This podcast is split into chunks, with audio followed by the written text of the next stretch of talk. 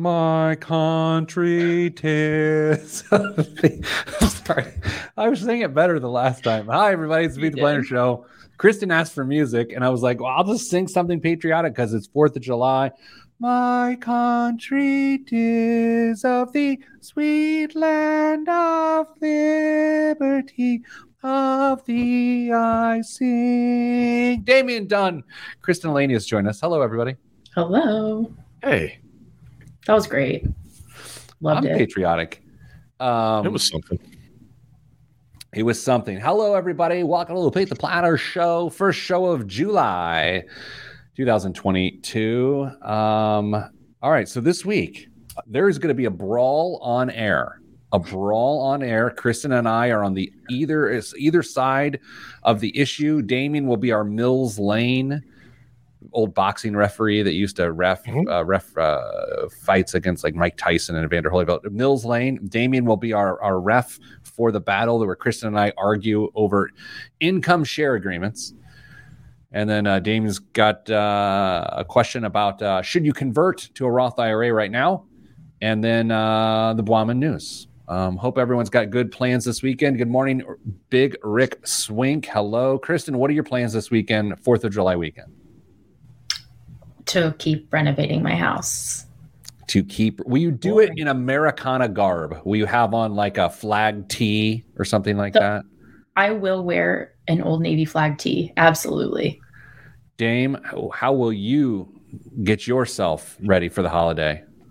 Uh, this will be a big shock to you, but we are going to spend some time at a swim meet this weekend. No. Yeah.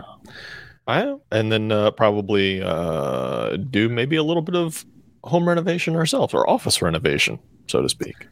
Oh, look, there's Andy. Hello, uh, marriage, kids, and family, America uh, on the live stream. Uh, I'm fishing all weekend long. Ted and I are going to Cabela's. I'm taking a half day today. We're going to get some fishing supplies so I can lure the fish into the shore. Uh, I was at a business function yesterday. A woman came up to me and she, Pete the Planner. And I said, Hello, woman, lady. And she said, um, I took a financial course online with you and your brother, Damien. And I said, let me stop you right there. Not related. Not related. Not related. And Damien, of course, for you podcast listeners, is wearing his not related t shirt that he had made up. Um, hello, Daniel. Good day to you. Um, all right. Kristen, are you ready to argue? I mean, we both know that I'm not going to be that aggressive. There's I'm no not way. I'm, I'm sort of open myself up overselling it. that. Just All right. Um, let's do this. Let's do let's do a little Riley. Uh, uh Riley. Uh, a little wound up today. Had a lot of caffeine. more than one Miguel. No, I uh I went to the uh I went Starbucks cold brew today on the way in. I don't know why. Sort of a There's- weird move. I never do that. There's no way there's more caffeine in a Starbucks cold brew than in a Miguel. I don't know. Come on. now. Only the internet would tell, and I'm not willing to Google it. In three, two, one. This week on the Pete the Planner Show, we answer your money questions. Here's how the show works. You email us, ask Pete at PeteThePlanner.com. That's ask Pete at PeteThePlanner.com. And what will happen next is some would say a miracle. We would answer your question on the air by we, I mean Kristen Alanius, Director of Education at Your Moneyline, and Damian Dunn, Vice President of Advice at Your Moneyline. Hello, folks. Hello. So Kristen's spending her Fourth of July weekend renovating a home. Damien is spending the Fourth of July weekend wishing that he and I were actually related, and I will be fishing. Happy Fourth of July weekend to all of you. Uh, this week on the show, Kristen, um, you and Dame both went to Purdue. Is this correct? Yes. Dame, can you verify? uh, That's technically true. that's te- it's technically I did go to Purdue. I might have finished at another state school, but I did go to Purdue, and that's where my heart lies. Okay. Well, there is a, a story this week about Purdue's uh, highly touted income share agreements are not only being suspended for the upcoming school year, but there's some controversy. So we're going to talk about what they are, what they're supposed to be, and whether they're good or bad, and why they're suspended, and why a letter went to the Department of Education in March stating that I don't want to say the F word on the radio, fraud, uh, but but that there's some pretty big problems. Uh, so we will we will start there. We're of course going to talk about uh, a question Dame had come in this week about is this a good time to convert uh, to a Roth IRA? Uh, so we'll talk about that, and then of course uh, Blom and news. Kristen, Hey. an income share agreement years ago. President of Purdue University, uh, now former president, future former president of uh, uh, Purdue University, Mitch Daniels, former governor of the state of Indiana, said, you know, I think we got an idea here. We're going to do something called the Back the Boiler program. A Back a Boiler program is where a group of investors will uh, give money for education to a Purdue student, and then that student enters into an income share agreement, which is the way to repay the investment the investors made in the student. Now, there's a lot of uh, uh, sort of semantics as to what it is, but it is said to not be a public loan. It is said to actually not be a private loan. It's an income share agreement. You give a share of your income, depending on what your income is. And uh, that's the basis, right? So, Kristen, on the surface, you think this is a really good idea. I think that the idea is really good. Yes. Damien, on the surface, how do you feel about it? Uh, I think in theory, this could be a very interesting idea. What could go That wrong? was not I mean, that really wasn't an answer. But what could go wrong, of course, is that um, a, a person's career path takes a weird turn. They end up, based on their income, paying a lot more back than, than they thought because they've sort of um, you know, promised their future income. Do you remember, Dame, years ago on the show, NFL players could sell their career as a security? And so uh, this company would buy an NFL player's career, and then and then you could buy shares of this person's career, and they would share their salary with you. And that, that thing failed dramatically. Well, this is a version of that. So much so that the Student Borrower Protection Center sent a letter to the Department of Ed in March of this year saying Purdue's Back a Boiler program offers rising sophomores, juniors, and seniors tuition financing of $5,000 or more through an ISA. An ISA is a form of a private student loan wherein students pledge to pay a predetermined percent of their gross income each month during periods after graduation when their income exceeds a minimum income threshold. Students continue paying until the sooner of having made a predetermined maximum number of payments, having made payments cumulatively equal to a maximum cap of dollars paid, or having been in repayment for a length of time to a maximum repayment window, regardless of how many payments they have made for the cumulative amount that they have paid over that period. Under the Back a Boiler ISA, borrowers' monthly income share and length of repayment obligation vary based on their major, graduation date, and funding amount. It is owned, Back a Boiler is owned by two private Indiana companies. And the charges levied by this organization, the uh, Student Borrower Protection Center, suggest that uh, there's misrepresentation of what they actually are, that they are uh, actually a private loan and they're not sold to be a private loan. And this is at the heart of the issue.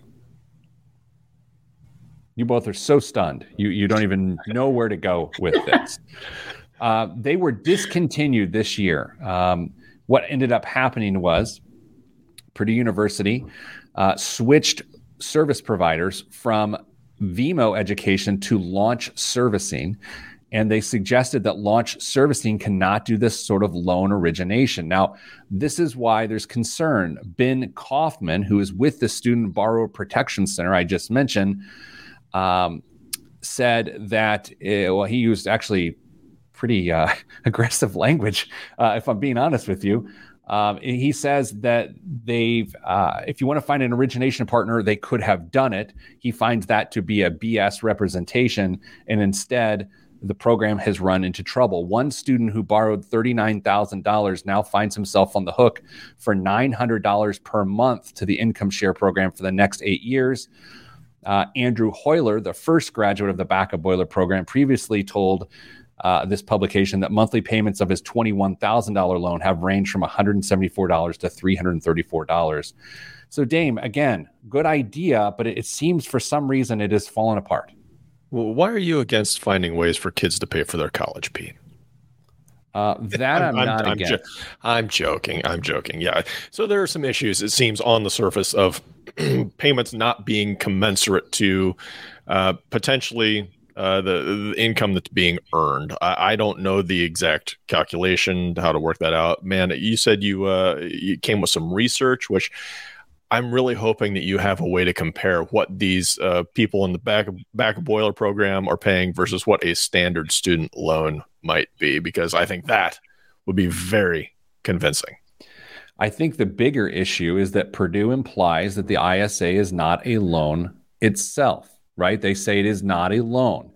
Um, and the charge here, including an op ed in the Washington Post in 2019, uh, President Daniels says it's a power alter- powerful alternative to student loans, and he thinks of it as equity instead of debt. But it is quite clear these are debts. And so this is one of the reasons they shut down. I, I, actually think there's a bigger issue to this. The bigger issue is the period we just went through where student loan payments were set to zero or, or interest rates were set to zero and people got student loan relief over the last 29 months because of COVID people in the back of boiler program probably did not get relief and they were making payments the entire time. But okay. Purdue, to my knowledge, they do not push the back a boiler program in advance of federal student aid.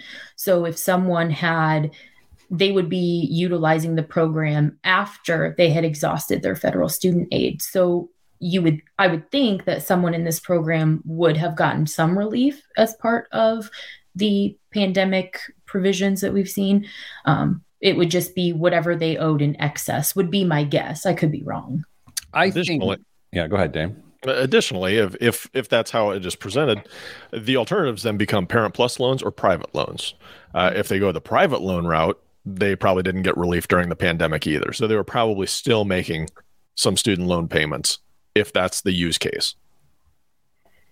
I think the issue is that they were represented as an equity and not a debt when they're very clearly a debt. And I think that if if you're telling people to avoid student loans, oddly enough, I wrote a book called "Avoid Student Loans," um, then people are going to look for something called an income share agreement or equity within their their education, and I feel like that is uh, insincere at best. stunned. Stunned they are. They can't they don't even know what to say. Either my argument is so dumb or they are so stunned. Coming up after the break we will discuss this further and we will hope that dame and kristen are not so stunned by my receipts. Right here on the pete the planner show i'm pete the planner. Stunned. I have a point I just but thought... we only had like 15 seconds. No that's fair. Yeah i thought i thought you were going to run the clock out. No it's waiting for witty banter. Uh, you came to the wrong place.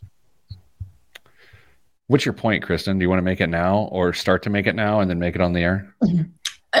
I do not know the second half of the answer to this, but if someone doesn't make more than 20 grand, they don't enter payment or repayment on the income share uh, agreement. How long does that, how long can that last? Do we know the answer to that question? Like if someone never makes more than 20 grand or if they don't make more than 20 grand for 10 years, like does the investor just not get repaid? What happens? That's a good question. I don't know. And how's that different from income driven repayment on federal student loans?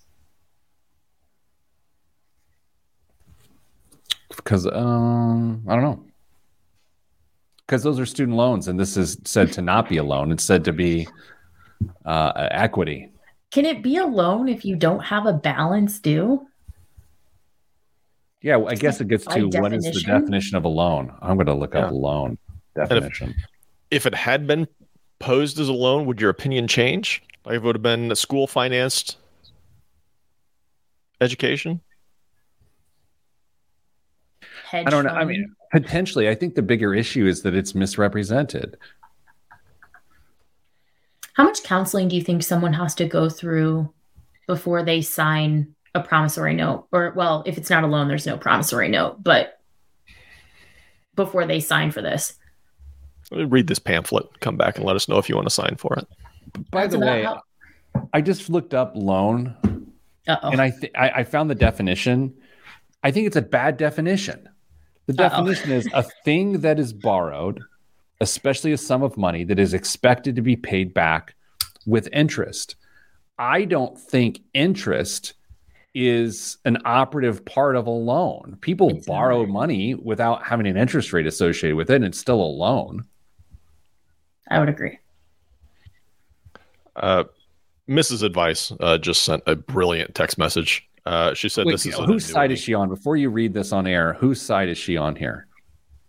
Truth. Uh, technically, I think it's of truth. probably. I think it's probably yours. Uh, Okay, she let's said hear this it. is Let's what she got. This this is an annuity, not a loan. That's fair. And by the way, it's worth noting an annuity is not an investment, it's an insurance product. so maybe what we're saying is this isn't a loan, it's insurance. which is also regulated. Hmm. For, there's an uh, there's an act uh, that ha- I'm sort of reading through this here. Um, Congress passed a Student Loan Sunshine Act in 2008 as part of the year of that year's reauthorization. Under the act, institutions of higher ed access to Title IX aid must come. uh, So this also has to do with Title IX. Must comply with sweeping code of conduct related to private student loans. This code includes substantial limitations on and disclosure obligations surrounding the relationship with individual private lenders. And so, one of the big issues there is that the Act stipulates that the schools with any private lender agreements must disclose to students several aspects of the loan products that their creditor partners in these arrangements offer, including the potential range of rates of interest applicable, which, and since they weren't even calling these loans, they didn't disclose. In theory, though, disclosing the interest rate's great, but to a 19 year old, does that interest rate like are we are we really educating? Because like, and I'm I'm speaking from experience, right? So I have two sides to why I think this is potentially a good idea, and the first is my experience in financing my personal education, and I'm telling you that it could have been way worse because I had no idea what I was doing, and I could have borrowed a lot more money when I was 18. And the second is what we do for a living, which is just like seeing anecdotal experiences of personal finance. So I I don't know. Let's take it to the air in three, Okay. two, one. Back on the Pete the Planner show, joined by Damien and Kristen this week, talking about Purdue's back a boiler program, which has been suspended, which sounds negative. It sounds really aggressive, but in fact, it has been suspended. Uh, no new back a boiler income share agreements will be issued this fall. Ones that have already existed will continue to be serviced. And uh, Kristen, would you believe that one of the reasons that critics of this program feel as though it has misrepresented itself involves Joe Camel. Now, I know you are much younger than Damien and I, and and you may, because of this, not even know who Joe Camel is. So, Kristen, out yourself right now. Do you have a relationship with Joe Camel? Do you know who Joe Camel is? I'm so scared. No, I don't know who Joe Camel is. Okay, so Damien, my point is just proven here. That worked. Damien, why does Kristen not know who Joe Camel is? because Joe Camel was uh, allowed to not exist after a certain period of time. Joe Camel uh, was a. Uh, have you ever seen a pack of Camel cigarettes, Kristen? Yes.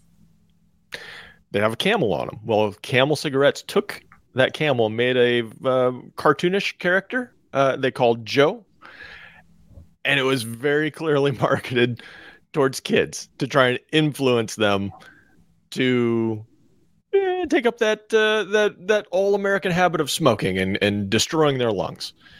Well, the government decided they didn't like that. They thought it was bad, and they said, "Joe's got to go. Joe's got to go," and uh, away he went. So that's why you don't know who he is because they used a mascot to gain influence with young people. The Student Borrower Protection Center says that the Act of 2008 that that re, you know recast student loans explicitly forbids schools from engaging in the co-branding of products offered by a preferred lender including by prohibiting the use of the name, emblem, mascot, or logo of the school, or other words, pictures, or symbols readily identified with such institution or organization in the lender's marketing of private loans to students. Purdue, Purdue peated, they they Joe Camelled these young people to take on these newfangled loans called back a boiler. And that, my friends, I feel like Matlock. And that's how Joe Camel and back boiler are related. Is anyone buying this? To be fair, if they would have used the head of Purdue Pete uh, on any of these, it would have been enough to raise suspicion way earlier because that is entirely the creepiest mascot in the U.S. I don't think He's that's good. Yeah, but the boiler is not the mascot. The boiler is the student. So did they really violate that? Uh, I'm the boiler. Okay, the name, emblem, mascot, or logo, uh, or any other words, pictures, or symbols. Words, boilers, boiler makers. It is their mascot. It it's the student. The mascot's the train or Purdue Pete. The main web page used to market the back of boiler loans are hosted at a purdue.edu web domain. True. Which Purdue's logo placed directly next to the header back a boiler on the top of the page. True. Look, I'm not I'm not actually upset about any of this at all. I, I find it interesting because the bigger issue, as Kristen said to me this morning as we in pre-show, is like it's sort of funny how there's all of these uh, this criticism around how people pay for college and it's it's pretty convenient how it circumvents the idea that maybe college is too expensive. Right maybe that's the issue. We talk about that student loan forgiveness we talk about free college we talk about back a boiler we talk about joe camel but isn't aren't all of these things ultimately just making college more expensive as opposed to less expensive Yes. Yeah. I, yeah, I think that's. Go ahead, Dame. Go. No, guys, I would like 10 more seconds of silence oh, so that anyone sorry. listening in their car on 4th of July weekend can just be like, man, I, I wonder if two people on a video call are nodding right now. I wonder if that's what's happening. I'm going to go to the fireworks store and hope that there's an explosion just so I can hear something over the next 10 seconds. But go ahead, Dame no, I'm going to sit here and be quiet for another 10 seconds just to extend the awkwardness that we all feel as we try and work out this show with three people, which is a, an improvement in my estimation. But here we are going through the growing pains of adding a third person. Kristen, we love you and we're happy you're here. Thank you. I was worried for a second. Thought I was getting fired. No, I, in fact, it was so awkward. I don't even remember what Pete's original point was for me to disagree with. The the cost of higher education is really the issue. It's it's like he said, it's convenient that now this is the thing that we're debating is Purdue's trying to find, I believe, an innovative way to fund higher education in a way that gets the student more involved in the cost of their degree, which I think is the biggest plus to this whole program is having a better understanding of ROI and what it's going to cost you to go to school. And somehow we've circled all the way back to Purdue is the villain in this situation. And it's not that they froze tuition for the entirety of Mitch Daniels' tenure, by the way, um, but that it's that school is just too expensive. Which actually gets to a really interesting question. If the plurality of people are saying college is too expensive, what's the right cost? I mean, because we can all sit here and say, "Well, I, you know, I, I don't have, I can't save that much. It's, it's going to put me into the hole. I'm going to have to take out debt to send my kids to college to get them a quality education." Okay, what's fair? Because if we look at what tuition costs for a year of college, I don't think it's that far off. Twelve thousand dollars for a year of college, I don't think is that unreasonable. Now, when you start tacking on all the other stuff, I think that's where we start getting into trouble. Room and board, books, uh, technology fees, uh, fees for student union, whatever. You know, walking around money. That now you're over double what you're going to pay for that. True. So, is the issue the cost of college or the whole college experience? Is the education affordable, and everything else is what makes it unaffordable? I will note that within the last 10 years, college inflation has slowed. One of the, the biggest talks in financial planning in the last few decades was hey, at 6.7, at 7% annual inflation of tuition costs, no one will be able to send their, their kid to college. And that definitely slowed, including at a place like Purdue, where they froze tuition mm-hmm. uh, for a number of years. And so I, I, will note, number one, I do not blame Purdue in any way, shape, or form on this segment. I, you know, I'm sort of it's hyperbolic at, at best and silly at worst. I, I, think they were tried to be incredibly creative, but I, this gets to a completely different point here. I think with all of the consumer inflation over the last year, the one industry that has not yet got to weigh in on how inflation has infected affected them and how they're going to pass it on is higher ed. I think these years and years and years of frozen tuition are about to explode. Uh, obviously, not this fall. Prices were already set, but I think fall of 23, fall of 24, you are going to see massive tuition increases as these organizations are going to have to fund cost of living adjustments and deal with supply chain issues and, and cost of increased goods or increased cost of goods. And it's going to be shocking next fall. We uh, we should have had friend of the show phil schumann join us so we could have four people on this show to really increase the likelihood of awkward silences do you really think having an IU guy on during a critical conversation about Purdue would have been a good idea? Actually, I yeah. think, yeah, I think he's largely fair. He is. I want to note one last thing. Uh, number one, disclaimer, disclaimer, disclaimer. I really don't care. Number two, uh, I, I find this the most a predictable thing of this letter from the Student Borrower Protection Center.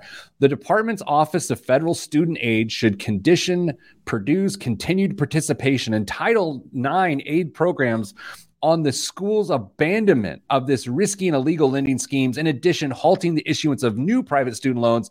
And they should be required to remediate its past violations by arranging for the cancellation of all unlawfully originated loans and refunding of all the money paid. I'm Pete the Planner. We'll be back after this that statement that's absurd it's absurd it's absolutely ridiculous then every institution that ever gave a diploma to someone who couldn't pay back their student loans has to pay come on yeah, that ask is egregious. The the thing I really want to know, I think, was Kristen's point of this. So you couldn't get a back the boiler unless you capped out your federal student loans. Was that your your guess? I I don't know that they made it a requirement, but I do know that President Daniels was clear about not replacing like the initial limits of federal lending with the back a boiler program.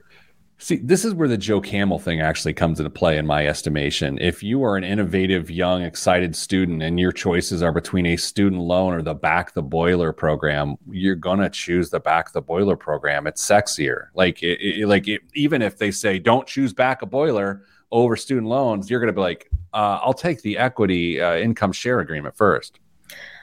I don't know because I think it's I would still guess that it's easier to get a federal student loan, and I think more people are inclined to take the path of least resistance in respect to higher education funding. Would be my guess.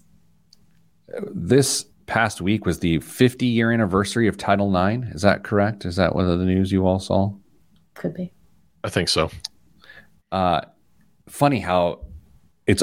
I mean, it started out uh, have to do with. Uh, women's athletics uh, that they were so underfunded and unfairly funded in relation to, to men's athletics, uh, and and it extends its reach all the way to this story about uh, back a boiler. Wild, huh? I think my last point about this is the thing that I like most about this and I kind of mentioned this, is that it forces the student and whoever else is involved in the financing of their education to be proactive and to do some initial research. The primary issue is that at Purdue specifically, this is not happening until they're a sophomore. they've already chosen their school, they've already chosen their degree program, and then looking at the back of the boiler program, if they've chosen a degree that's not as advantageous for this program, it's um, it's like the carriage before the horse. Having this discussion would have been great for them as like a senior in high school before they picked their school and their major and everything else. I will note. They may have chosen their they may have chosen their degree, but they'll change it three more times after they're a sophomore. I changed mine as a senior, so See, I don't remember what my degree is in. Um, guys, Purdue also had it. It's true. Uh, but it's a liberal arts degree. Uh, Purdue actually had some amazing news. Uh, that's true. Um, this week, um, which I think tells us a lot of how economic development is going to happen going forward around our country. They have a public-private partnership with a semiconductor manufacturer uh, overseas. I want to say it's in Singapore, where basically um, there's going to be uh, several dozen, maybe a couple hundred high paying semiconductor design jobs in West Lafayette associated with Purdue University. And what happened was Mitch Daniels and the new incoming president of Purdue basically went out and formed these relationships and recruited this company to come do this. What I'm saying is, I think the future of economic development around college towns are going to be these business centric presidents of universities going overseas and trying to bring particular companies to, to join in these partnerships. And that is actually very innovative and incredibly fascinating. do those uh, semiconductor jobs eventually become pro conductor or full conductor jobs? Oh, oh, no. Terrible. Wow. Terrible. um, You, you think that was that with- terrible? Wait till the news. great. Um, Dame car guy. President Daniels did that with was it Rolls Royce too? Yeah, but I think that was Rolls Royce uh, aircraft uh, for their engines. Oh, touche. What's Aston doing this week as just an organization? I'm just waiting for mine to show up, uh, be delivered for the, the holiday weekend. All right, um, Dame, are you are you leading uh, the charge on this next segment here? I can if you want me to. All right, um, I will set you up as an intrepid field reporter, and uh, you can just take it from there. Okay, Do, do I need to cue up my helicopter sound? I've got it. I'll take care of the helicopter sound. In three, two, one. Back on the Pete the Planner show, uh, joining us live from a, uh, undisclosed remote location is our intrepid field reporter Damian Dunn. To talk about what? to to talk about uh, that it's the news chopper, the Pete the Planner, Whirlybird. Dame, can you please talk about the Roth IRA conversion and its prudence here in the year 2022? Hello, Pete. It's kind of hard to hear you over the whirling of the blades. no, so I, have seen a number of questions uh, lately and, and had a couple come into our queue on whether or not now is a great time for a Roth conversion. Uh, Kristen, do you want to clue the uh, clue the audience in what a Roth conversion is in general? Sure. So when someone has a traditional or a pre-tax um, IRA, they can they actually have an opportunity to, as its name implies, convert those dollars to post-tax dollars, pay the tax, and then put those funds into a Roth IRA so that the growth and distribution of those dollars is tax-free moving forward. Yeah, yeah. So uh, the the key here is is that you have an opportunity to convert some some dollars, pay some money to do it, but then you will get out of having to pay tax later in the future and have required minimum distributions because they're no longer in a taxable IRA. So, why would we consider now a good time to do that? Well, I don't know if you've noticed, but the market values are down uh, somewhat significantly in some cases, and that makes it potentially very attractive to move uh, an investment from a taxable account to a Roth account because uh, you still have the same number of shares that will hopefully recover in the future, but the value of those shares that you would be taxed on is much, much less. So you could pull a little bit of uh, fancy maneuvering and and potentially set yourself up really, really well for the future by, well, paying some taxes now versus later. So the question becomes: Is now a good time to do that versus um, you know the, the previous uh, few years? And I'm going to throw it to Pete for his opinion on: Is now a good time to convert? And we will throw in some some considerations here as the conversation goes.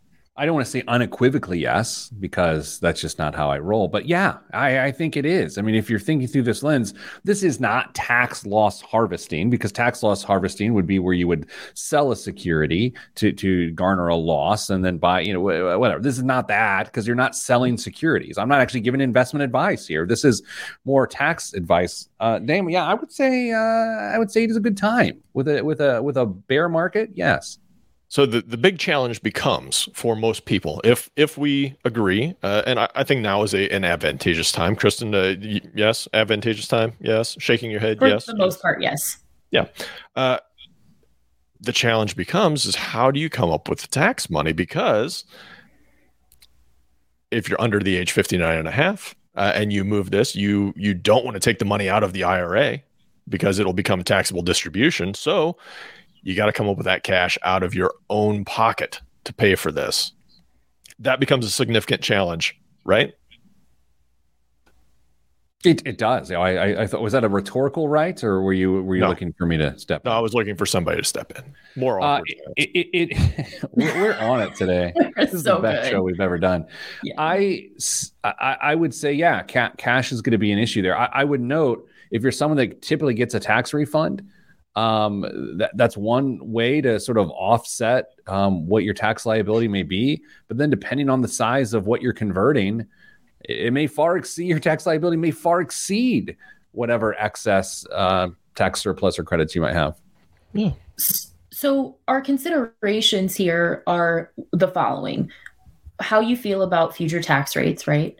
Where you're at in your earning potential in your career. If you're at the height of your career and you're making more than you've made and you're likely to continue to making make that wage, that's consideration. Or if you're on the opposite end of the spectrum, if you're probably at a lower income rate than you might be in the future. Um, and then how you feel about a bear market and a recession. Because if you believe that we're headed for a recession, we still have some some time or we still have some uh, there was there's still going to be some downside in the market. We're not quite to the average bear market drop yet. Yeah, I would say uh, if that's the case, that uh, most people aren't going to do entire IRA conversions all at once. You don't have to. It's not all or nothing. You could do a, a chunk of money this year, a chunk of money next year, uh, basically fill up tax brackets if you want. And over time, you can make that conversion. There is one other consideration uh, that is really, really important, especially if you're really close to retirement. That's a five year rule. Kristen, are you familiar with five year rules? Oh, probably not enough to be the subject matter expert here. So there are three different five year rules that go into effect with with Roth IRAs. This one, however, that says once funds are converted, you have to wait five years before you can t- start taking them back out. Now you can always take contributions out, but growth is off limits. So if you are within a few years of retirement, you want to be really careful about converting within that five year period or within a, a, certain time period because if you need that money you may not be able to access all of it you're going to want to make sure that your timing lines up with your needs if there was ever a case of personal finance doesn't happen in a vacuum i think that this is the this is a prime example of like this can look like a really great idea for somebody and then you could have a variable that just like completely throws our recommendation out the window yeah, Dame, I think this is one of those strategies that flies under the radar specifically for people who don't have financial advisors. There's a lot of people that manage their money themselves, and they they're not. It doesn't go as far as they're a personal finance nerd. They are not necessarily well read in personal finance. They just like the mechanics of running their own financial life. But then you get into something like Roth conversion. The only way they're ever going to really hear about it is catching it on uh, an article on CNBC mm-hmm. or going through the airport and seeing a Kiplinger's investment magazine and having it on the cover. Uh, and that again, that is another reason. This is just one small example of why we are, feel so strongly about people having financial advisors. It's because it's their job to look out for strategies like this that can have a serious impact and to to try to run your entire financial life for decades completely by yourself and be up to date on all the latest uh, trends and styles. Uh, that's problematic. yeah I agree. Um, you know, Roth conversions aren't going to be um, party talk uh, very often unless you run with nerds like us. Uh, the bigger consideration that, that I've got uh, outside of Roth conversions and backdoor Roth contribution, whatever it is, make sure you're saving enough. You've got to be able to know that what you're doing is going to support the goals that you've got in the future, whether that's five years from now, whether that's 50 years from now. You've got to make sure you're on track to accomplish what you're setting out to do. And if you think that a, a, a Roth conversion is going to be key to helping you get there, well, maybe not. Because if that savings habit and that savings discipline isn't ingrained in what you're doing in your day to day financial lives, it's very unlikely that that some uh, trick or move or conversion or pulling a rabbit out of a hat, that's probably not going to save you. You've got to make sure you're doing the work to get to where you want to be. Yeah, a, a Roth conversion is a supplement, not a substitute for good, just financial uh, foundation. I think you're exactly right, Dame. All right. So we can't ever give blanket answers because they don't work. But yeah, it's something you should look into. It's something you should talk to your financial advisor about if you have one. Uh, but ultimately, yeah, you know what? I got to be honest. I, it's got me thinking about my own situation. like you bring it up, I'm like, yeah, some stuff's kind of down, and that would that would be that'd be actually kind of good to, to, deal with that this year. Uh, so maybe I'll talk to my maybe I'll call your money line and, and talk to someone and see if I can do that. Sure. All right, Dame, coming up after the break, you promised snarky news this week with bad dad jokes. So uh, when we get back after the break, you're going to deliver on that. Plus, this week's biggest waste of money of the week, which frankly is kind of terrifying.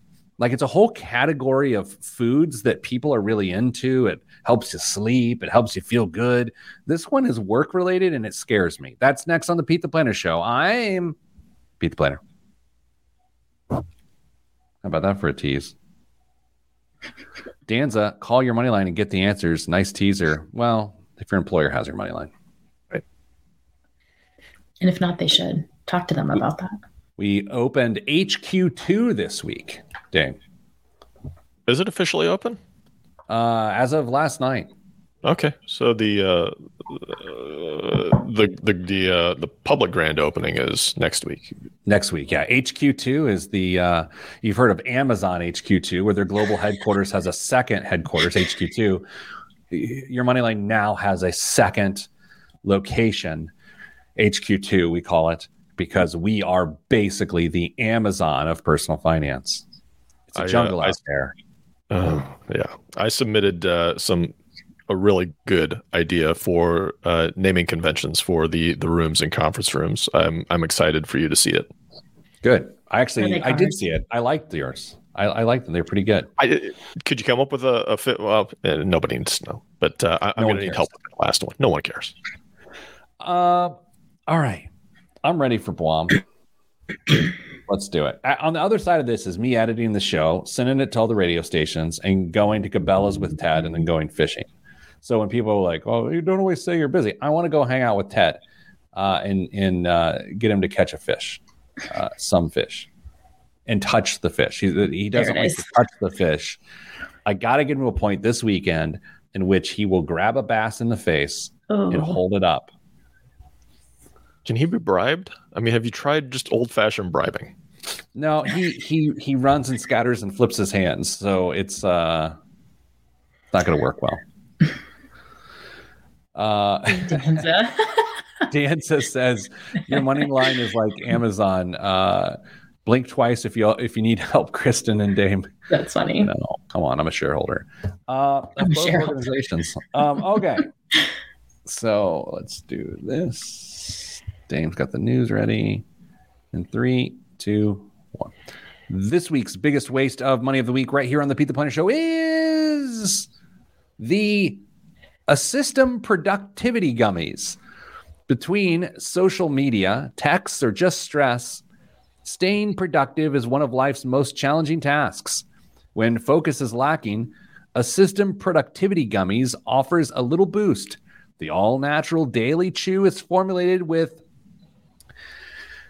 Suntheanine, a potent nootropic clinically proven to stimulate alpha waves and boost calming brain chemicals. Within 30 minutes of taking, focus will sharpen, energy will increase, and the mind's flow state will enhance to provide over five hours of productivity. Each sweet morsel is made with natural fruit for a wild berry flavor, and it's free of gluten and artificial chemicals. Dame, um, first off, uh, this is like creepy future workplace. Walk in, grab a gummy, be productive, right? I mean, that's the feel you're getting. Yeah, I mean, uh, don't they just have a bowl of greenies and amphetamines by the door as you walk in, and toss them in, toss them down the hatch, and go for it? It, this really does have. Um, there was that. Do you guys ever see that Bradley Cooper movie? I think it's called Limitless, where he takes this pill and it makes him like hyper intelligent and productive, which I, I, just assume was Adderall or something like that. Uh, this just makes me think man, tech companies are going to have this at the door in the snack room next to the draft cold brew for people. They're $45, by the way, which I, who cares what they cost? That's just sort of a terrifying idea. Like I, I know where this is going. I mean, this is going to be next to the cans of Pringles and uh, a moon cheese in the break room. You're going to see productivity gummies can't we get this stuff infused in Pringles and Oreos and all that of this? This will like you eat some stuff and then you just you have this motivation to go do something. I, I like being productive as much as anybody, um, and I use good old fashioned drugs like caffeine. Caffeine, yeah. it's like oh, we're not. Do we, do we need another way? So instead of caffeine, I have to use xanthine. Yeah, that I, that potent nootropic is really the direction I want to go. I, you know what? Maybe it is, Pete. You don't know unless you experiment a little bit. You know, I can't sleep. I think most people who know me well know that I don't actually sleep. I'm like a vampire. I don't sleep. Um, I don't know if vampires sleep or not, so I don't know why I said that. And so people, my friends are always like, "Well, you should try gummies. You should do this mel- mellies, melatonin gummies." I'm like, I don't want to have to depend on something to sleep. That seems problematic. But I was talking to a friend and they were like, you should take Mellies. And I was like, Mellies, what are you talking about? And they're melatonin gummies. I'm like, I, I just can't. I don't want to take a bunch of gummy bears to do different things like be productive, not be productive, be tall. I don't want to do it. How long have you not been sleeping, Pete? Uh, 44 years. Um, okay. So it's not I it's no. not a new new development. It's just something. No, it you... is. I mean, uh, pandemic, right? I mean, it all started with, um, you know, work eighteen hour day, and then realize that you're going to have to turn your brain off after doom scrolling the New York Times website at 1 a.m. and then waking up in the hellscape once again. And then from that point forward, it's just I I think it's also age. I just I just don't sleep as well. Yeah, you're gonna have to cut your caffeine intake. I've tried that, but that's no fun because then I have to take productivity gummies. you got to just have a healthy balance between your uppers and your downers. It'll be well fine. said. Uh, Dame, what's on the news this week? Retailers typically want their sales numbers to be red hot, but not their customers. Bed Bath and Beyond is reportedly dealing with cooled momentum and heated customers at its stores. A new report from Bank of America claims that the company has cut air conditioning in an effort to quickly lower expenses to make up for a slump in sales. Bed Bath & Beyond told CNN that any changes in store temperature guidelines did not come from corporate. We've been contacted about this report, and to be clear, no Bed Bath & Beyond stores were directed to adjust their air conditioning, and there have been no corporate policy changes in regard to utility usage, said a representative. Some analysts suspect, however, that Brenda and Towels was finally able to access the thermostat and turn it up to a quote livable temperature. Dame, if you got the only vote in your household around the thermostat to your temperature and there's no consideration for anyone else, what where you where you landing? 73. Is this this is during the summer? 73? Yeah. Okay. Kristen, oh you do get the say of your thermostat. Yeah. Where where do you land? Um, I'm cheap, so it depends on if it's the winter or the summer. But when I lived in Arizona in the afternoon, would let the thermostat get up to 84. Oh yeah. And then, and then in the winter wouldn't turn the heat on until it bottomed out at 60. So There is one answer, and one answer alone for me, and that is 68 degrees. that is too cold. No, it's great. I'm a sweaty Midwesterner. I, I don't want to. economy, in this economy, I mean, what I'm doing is I'm basically going to hotel rooms and I'm I'm turning it down to 68 when I get in there on business travel, and I just suck in their AC for you know, a nice nightly fee. I think that's reasonable. Do you play the game with not turning on air conditioning as long as you can, or you just set it at 68 and that's what it is year round? I've said this before. I went to college and to earn a college degree for two reasons. One, to be able to afford two ply, and two, to be able to use as much air conditioning as I want. And No. so I, I stand by that. I felt that way for over 20 years. And that's, I, I, uh, you know, we're talking, I, actually, it's a newspaper column I wrote about like what sort of inflation are you willing to accept and absorb? And there are just certain things that you, you, they are non negotiable for you. I, I will use, I will use some air conditioning. Would you give up two ply or air conditioning first? Don't do that. I mean, that's that's just unsavory. It, it seems it seems unfair. It seems like an un. Um, that's a great question. Um, I'd give up two play first. Mm. That's no good because you can always you know can always fold. Dame, what else is in the news?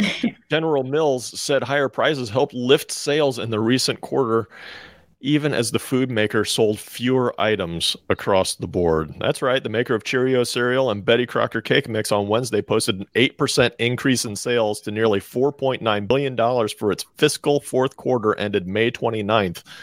Organic sales, which strip out effects from currency fluctuations and mergers, rose 13%. Inflation isn't expected to let up soon. General Mills forecasts costs to rise at double digit rates over the next year, with more cost cuts and price increases planned to try to protect profits. Well, how'd they do it, Pete? General Mills has been raising prices for its products through a variety of measures, including list price increases and changing packaging and sizes to charge more per ounce. It projects sales will rise 4 to 5% in the current fiscal year. That's right. They're selling less and making more. Shrinkflation. Talked about it last, a couple weeks ago or whatever. awesome. How much does that have to do? Do either of you know from a data perspective, do people buy more non perishable foods when money is tighter? Does that have something to do with this? That they're like the center aisles of the grocery store? That's interesting. I, I would think people would buy more perishable food You think? But I would think. I would I think don't know. More, I don't know. I think they'd be more vegetables and grains than they would prepared foods, packaged foods. I, I think they'd buy can- cans of soup, canned vegetables, uh, stuff like that. Maybe. I don't know. One more story, Dame. Uh, we'll make it quick. Two LA schools, UCLA, USC, will join the Big Ten in a major realignment of college athletics. The Big Ten used to be associated with just Midwestern No. universities, but the prospect of big dollars via broadcast deals has transformed the Big Ten and the SEC into two marquee conferences drawing teams from across the country. The two California universities will link up in, with the Big Ten in 2024, right after the conference's current TV deal expires. The new deal could be one of the richest in college sports history.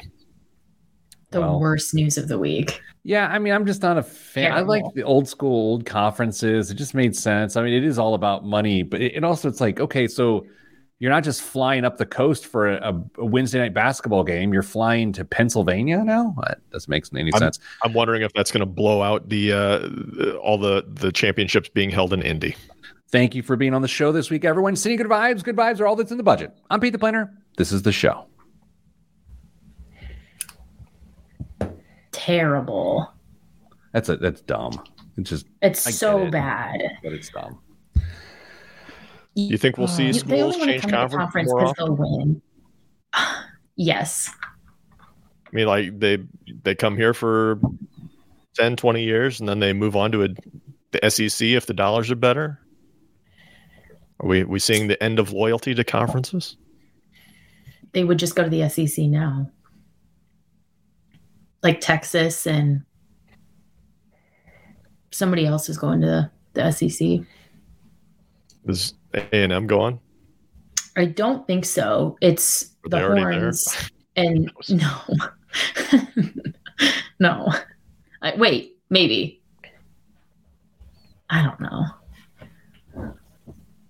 I have no idea. I started reading my email and now I'm lost. And now I wish I, I just need to put an out of office on.